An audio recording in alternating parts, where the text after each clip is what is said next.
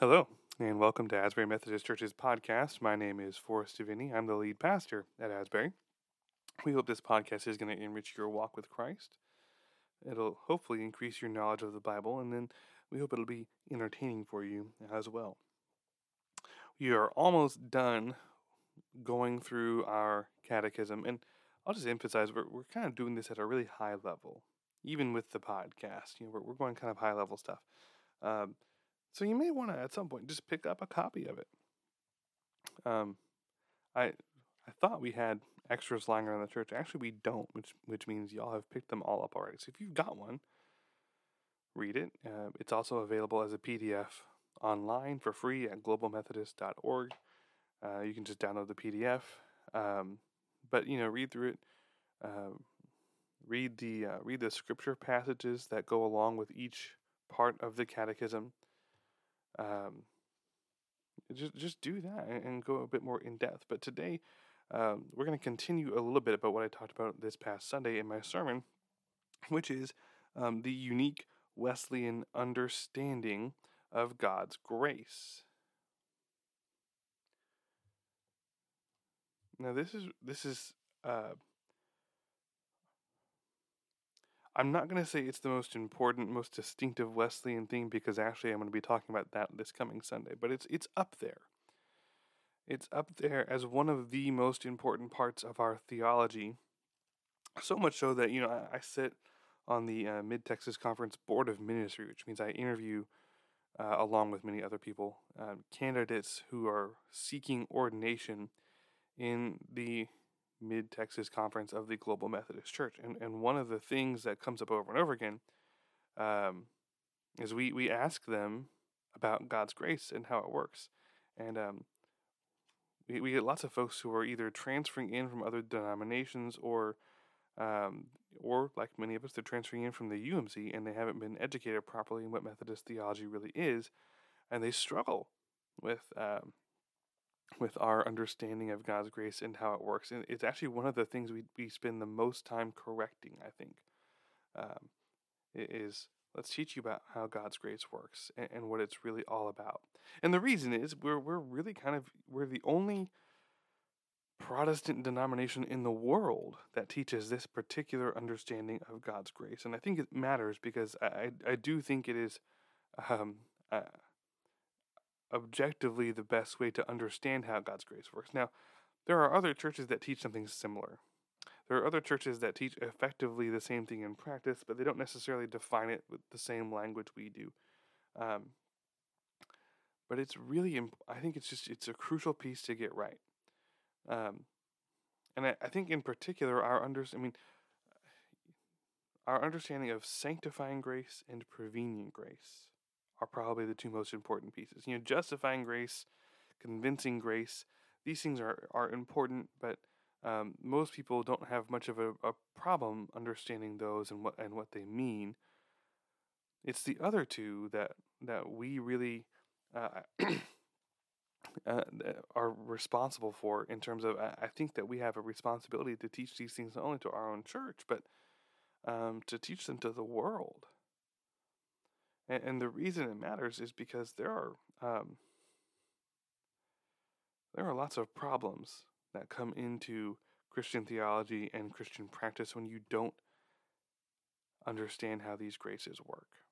And, and we'll just take them one by one. Prevenient grace, right? The grace that goes before. Now, I, I talked on Sunday about why how this is this is our response to the same problem that we see uh, with the Calvinists, which is that Human sin has so corrupted human nature that we are incapable on our own of doing good. And if you want evidence of that, just read the book of Genesis. I mean, at any point, literally at any point, um, you know, the first 11 chapters are pretty good about that. But, but if you read the stories of Abraham and Isaac and Jacob and you pay close attention, you start to realize they're, they're they all are kind of terrible. Um, you know they're they're held up as these examples of righteousness but if you actually follow the story it takes these men almost their entire lives to learn how to be righteous and faithful um, they make poor choices lots of them and, and god has to go to extreme measures with with all of them uh, to to teach them how to be the patriarchs of his people, how to be the covenant bearers, how to be righteous and faithful. Um, and of course, I mean, really, the whole Old Testament, in a lot of ways, does a phenomenal job of illustrating the just broken brokenness of human nature and how how far we have fallen. Because you're just astounded as you read through it that people would do some of the things that they do you're astounded at, at the choices that people make not just the pagan people but but god's people who ought to know better who uh, who have witnessed God doing amazing things in their life, um, you're still astonished at some of the things that they choose to do. But I also think um, the evidence is just all around us. It's all around us that, that we, um, the, the, the phrase, the, way that Wesley described it is we have a bent toward sinning. And I believe it's made it into some hymns also, that we have a bent toward sinning. Right? We're just we're inclined to evil. You know, if you've ever had a toddler, you know this, right? I mean, toddlers, toddlers, um, toddlers know how to be selfish, right? Children, children are born knowing how to be selfish. They're born knowing how to how to put themselves first. They're born knowing how to lie. Uh, if you've never noticed that, um, they're born knowing how to manipulate. I mean, they just do it. You have to teach them how to be kind. You have to teach them how to share, right? I mean, it's a big one with every toddler. You have to teach them how to share. Uh, you have to teach them to be generous. You have to teach them to be loving. And, and a lot of that happens just by demonstrating through your own behavior what that looks like. But nonetheless, uh, you have to teach them these things. You have to teach them not to not to make fun of people. Um, you have to teach them how to have empathy. You know, eh, you have to teach them how to treat animals kindly, right? I mean, if you have pets and toddlers, you know that you have to teach them not to like hit the animal, right? I mean, it just all this stuff. Um, so the the evidence is just all around us that by our our nature is broken. Um, human nature is broken, and it it's not. It, it's it's just been twisted and it's been warped, and we're inclined to evil things. And you can, of course, see it all around in the world today. Just look at any news headline. We are we have a bent toward evil. All of us do, by the way, and it's important we recognize that. It's important we understand um, that just saying you believe in Jesus is not sufficient. Um, you know, we, we, we all there's evil all around us. There's evil going on. Listen, I'm about to make some of you angry probably, but I, you know, I've watched over recent weeks as people who who claim to follow Jesus have been outraged that the federal government is removing razor wire from the border. Razor wire that would slice up and maim and kill children. Children. And these are people who say they follow Jesus. And I'm telling you now, if you're outraged by that, uh, I, I don't know that you're following Jesus. Because I don't think Jesus wants razor wire on the border. I don't think Jesus I don't think Jesus wants children who are fleeing rampant gang violence and forced prostitution to be met with a wall of wire that's going to slice them apart just before they make it to safety. I don't think Jesus approves of a nation who uh, created rampant gang violence and forced prostitution through its own disastrous foreign policy to then turn away the people fleeing all of that. We're evil. We are. Evil's all around us. We vote for evil. We in our hearts choose evil.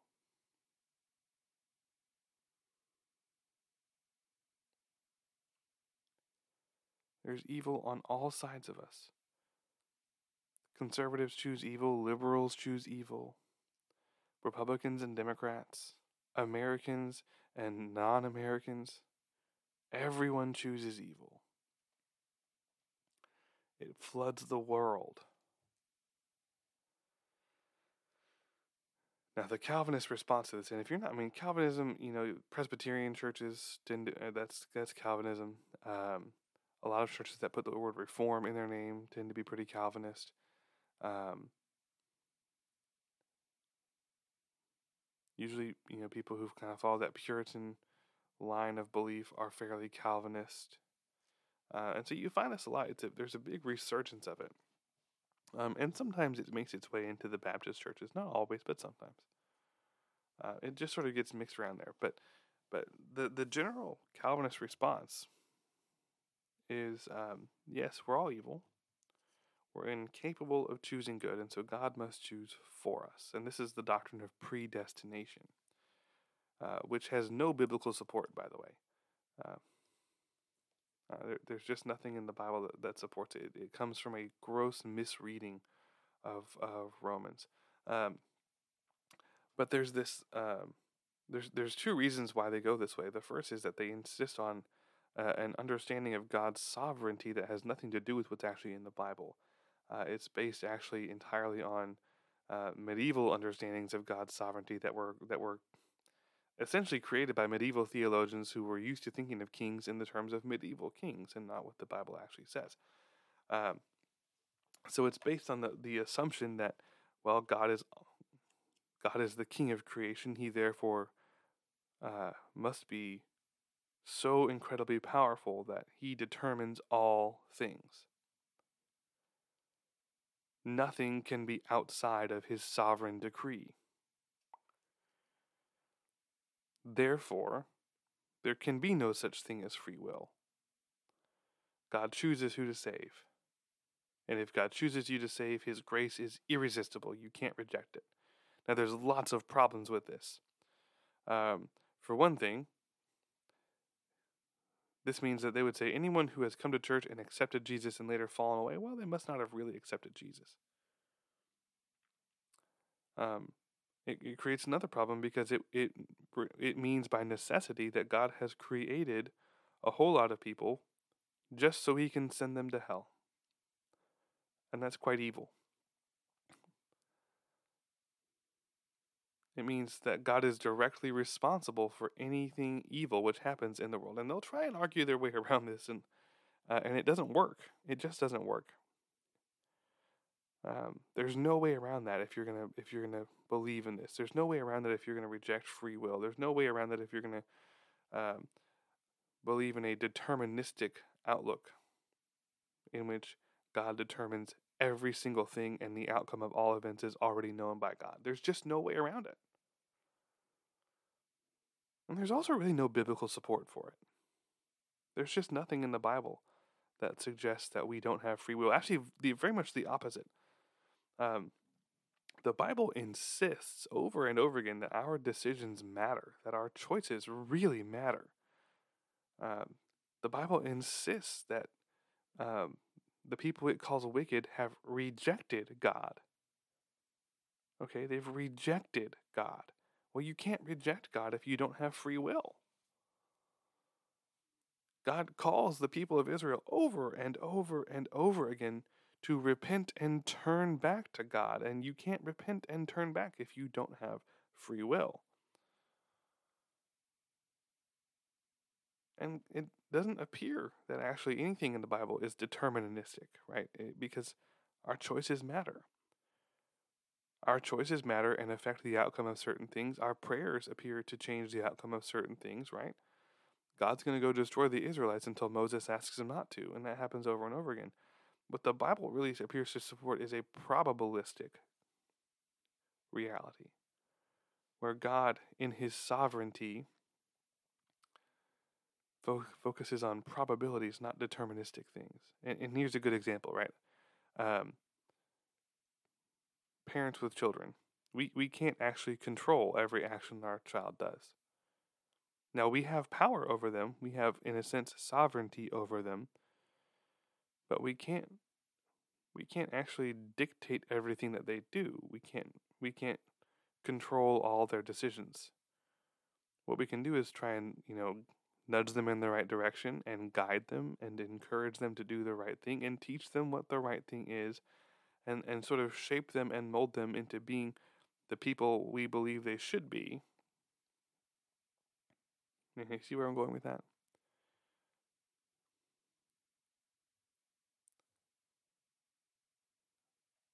God knows how to shape us and mold us and guide us. God, in His wisdom, knows generally how things are likely to turn out no matter what we do. Um, and and there is something here too to the idea that if God is outside time, He probably has better knowledge of the future than we do. But that that's one of those things that's far enough beyond human understanding that it's it's probably best for us to just be in awe of it and not try to understand it. But all this comes back to this, the problem. So there's no support in the Bible and a whole lot of evidence against it uh, when you talk about predestination and determinism and the lack of free will. All throughout the Bible, uh, every, story insists that the opposite is true, that we do, in, in fact, have free will, that our choices matter, that the things we do, the things we say, the prayers we pray, the choices we make change the outcome of things. But we still have this problem, which is that the Bible also contains ample evidence of our own evil. That human nature is so corrupt that even the best among us will choose evil. Even the disciples choose evil. Even Paul chooses evil. Jesus is the only one who doesn't. And and this is the brilliance of Wesley and this is the brilliance of Methodism. Wesley says, "Yeah, yeah, that's in there." And so the way God solves this is through his grace. Because the other thing Wesley recognized is look, if, if the Calvinists are right, non believers should be incapable of love. In other words, if the Calvinists are right, and the only solution to evil is God picking who to save and extending his grace only to those people then the only people in the world who should be capable of making morally correct choices, who should be capable of doing good things, of being charitable, of being loving, of being kind to anyone, not just their own family, but not, you know, to anybody, would be Christians. If Calvinists are right, then, then non believers shouldn't even be capable of being loving and kind to their spouses and their children because they're inclined to evil.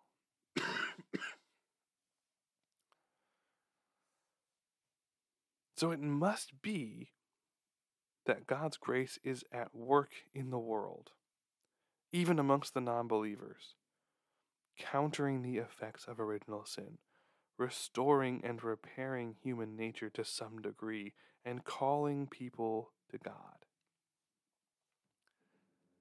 See, this, this solves the problem of, of, of what to do about evil because it says God's actually in, in the world countering the effects of original sin all the time, which is how you can get people who are non believers but who are still able to be loving and kind. And, and we've probably all met people who were not Christian, who did not believe, who were kind and generous and loving. And we've probably all met people who are believers who were none of those things.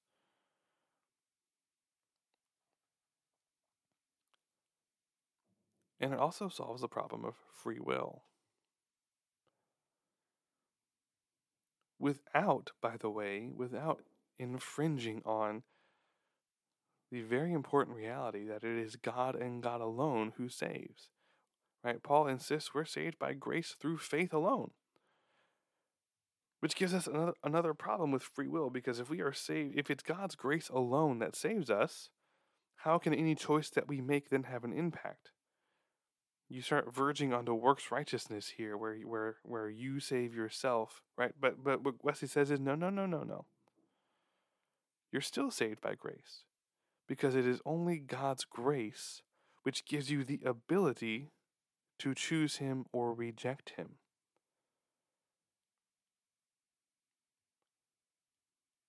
Right? If you you have the freedom and the ability to choose God because of God's grace. And you also have the ability to reject God because of God's grace. The existence of the choice is there because of God's grace. So that's how we solve that problem, that problem of, of rampant human evil, the problem of original sin, and the problem of free will. That we, we do have free will. We have free will because God gives us the grace to have free will. If we didn't have, if God's prevenient grace wasn't there, we would have no free will because we would be totally dominated by sin. God sends His grace before to change that. And that's prevenient grace. And we have sanctifying grace. And this, again, is crucial because there are far too many people who think that um, salvation is just you pray a prayer, you're saved, you're done. Nothing else matters after that. You're... Says no. That's not how it works. There's no evidence. Again, there's no evidence of that in the Bible. On the contrary, there is ample evidence of God sending His Holy Spirit to train people up in holiness, to empower them to be more and more like Jesus every day. Paul talks about working out your own salvation. This is what he's talking about. Not earning it, not doing this under your own power, but under the power and guidance of the Holy Spirit, becoming more and more like Jesus. And again, this matters a lot because it, it tells us that we, we aren't, once we're Christians, it's not just like, oh, great, we're Christians. Nothing else to do.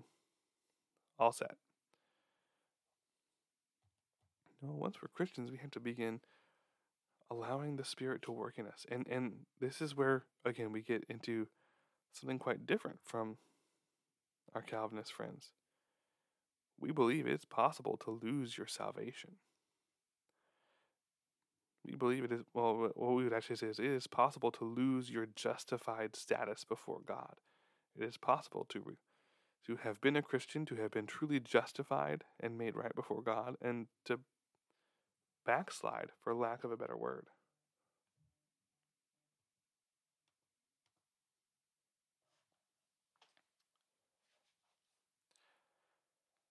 So, the whole idea behind sanctifying grace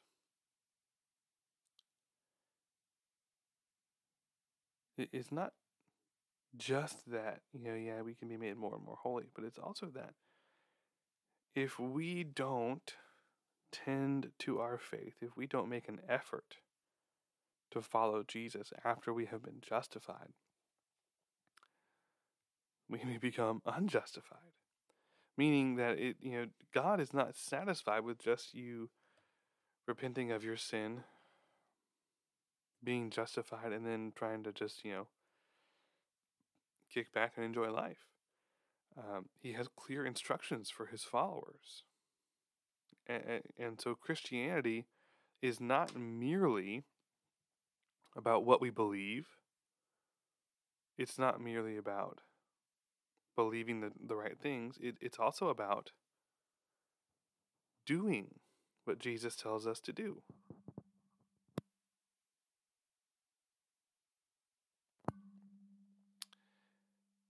If you aren't going to do what Jesus tells us to do, you're going to fall away. And the kind of the the underlying assumption is um, when you don't pursue sanctification, when you don't allow the Holy Spirit to transform you and make you like Jesus, you're going to sin more and more. You won't just be sort of stagnant. You're going to continue sinning more and more. And the more you sin, this is crucial because this is where we d- would differ from a lot of other Christians who would just say, well, yes, you'll sin more and more, but Jesus forgives you. But what we, what we understand is the more you sin, the less you want to follow Jesus. The more you sin, the farther you place yourself from God. The more you sin, the more you worship your sin, right? Because sin, your sins are idols. Your sins are idols. All sin is, in one way or another, idolatry, which means you're worshiping something other than God. And so if you aren't being sanctified, you're you're falling back into idolatry. Now, I want to be clear as well when we talk about, you know, you can lose your salvation if you aren't being sanctified. This this isn't like a moment to moment thing. You know what I mean? Like it, it's not as if, you know, one day you do really good and you don't sin at all and you're saved that day, but the next day you accidentally do something you shouldn't do. You know, you accidentally I don't know, whatever, whatever you're saying, you're accidentally gluttonous or something, and then bam, if you die that moment, you're going to go straight to hell. No, no, no, it's not. It isn't moment to moment. Um, it's a process in both directions. It's a process in both directions. It's a process of salvation by sanctification, where the Holy Spirit's working within you, and and it's a process of losing that holiness, losing that justification over time by by just rejecting the ways of Jesus, rejecting the ways of holiness until your heart becomes hard again. So it isn't it isn't, you know, this this sort of thing where you have to constantly worry about your own salvation. You don't. You don't. Um, and, and Wesley was convinced as well that we know in our hearts.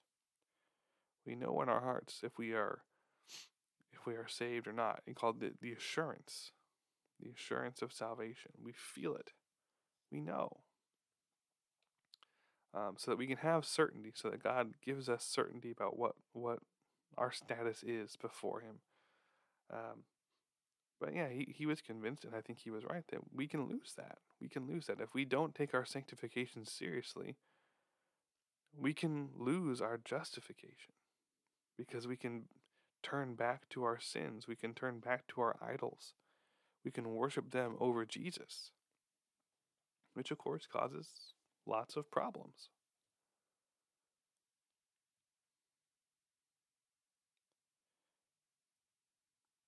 And I don't know about you, but but to me at least, um, this understanding of grace doesn't just make sense because of what I see in the Bible. It it it to me reflects what I see in the real world with Christians I know both personally and from a distance, right? It, to me, there, there's a clear reflection of this. It, it, it's and, and this is what I love about so much of Methodist theology is that we look at the Bible to explain things, but we also look at the world around us and say, okay, now does my understanding of the Bible is it actually reflected in the real world? Because if it's not, I might have missed something. And the Wesleyan understanding of grace to me fits really well with what we can see around us in the world, as well as fitting really well with what the Bible says. I think there's strong biblical support for all of this, but I also think any of us can look around and, and we can see in the lives of other people, and we can see in our own personal, individual experience that this does appear to be the case that that God does appear to work in us to change us. We can see other people that change being worked in other people. It just it fits. It makes sense, which is what I like about it. Next week, we are finishing our series on the Global Methodist Catechism right before Lent. You don't want to miss it. I'll see you all next week.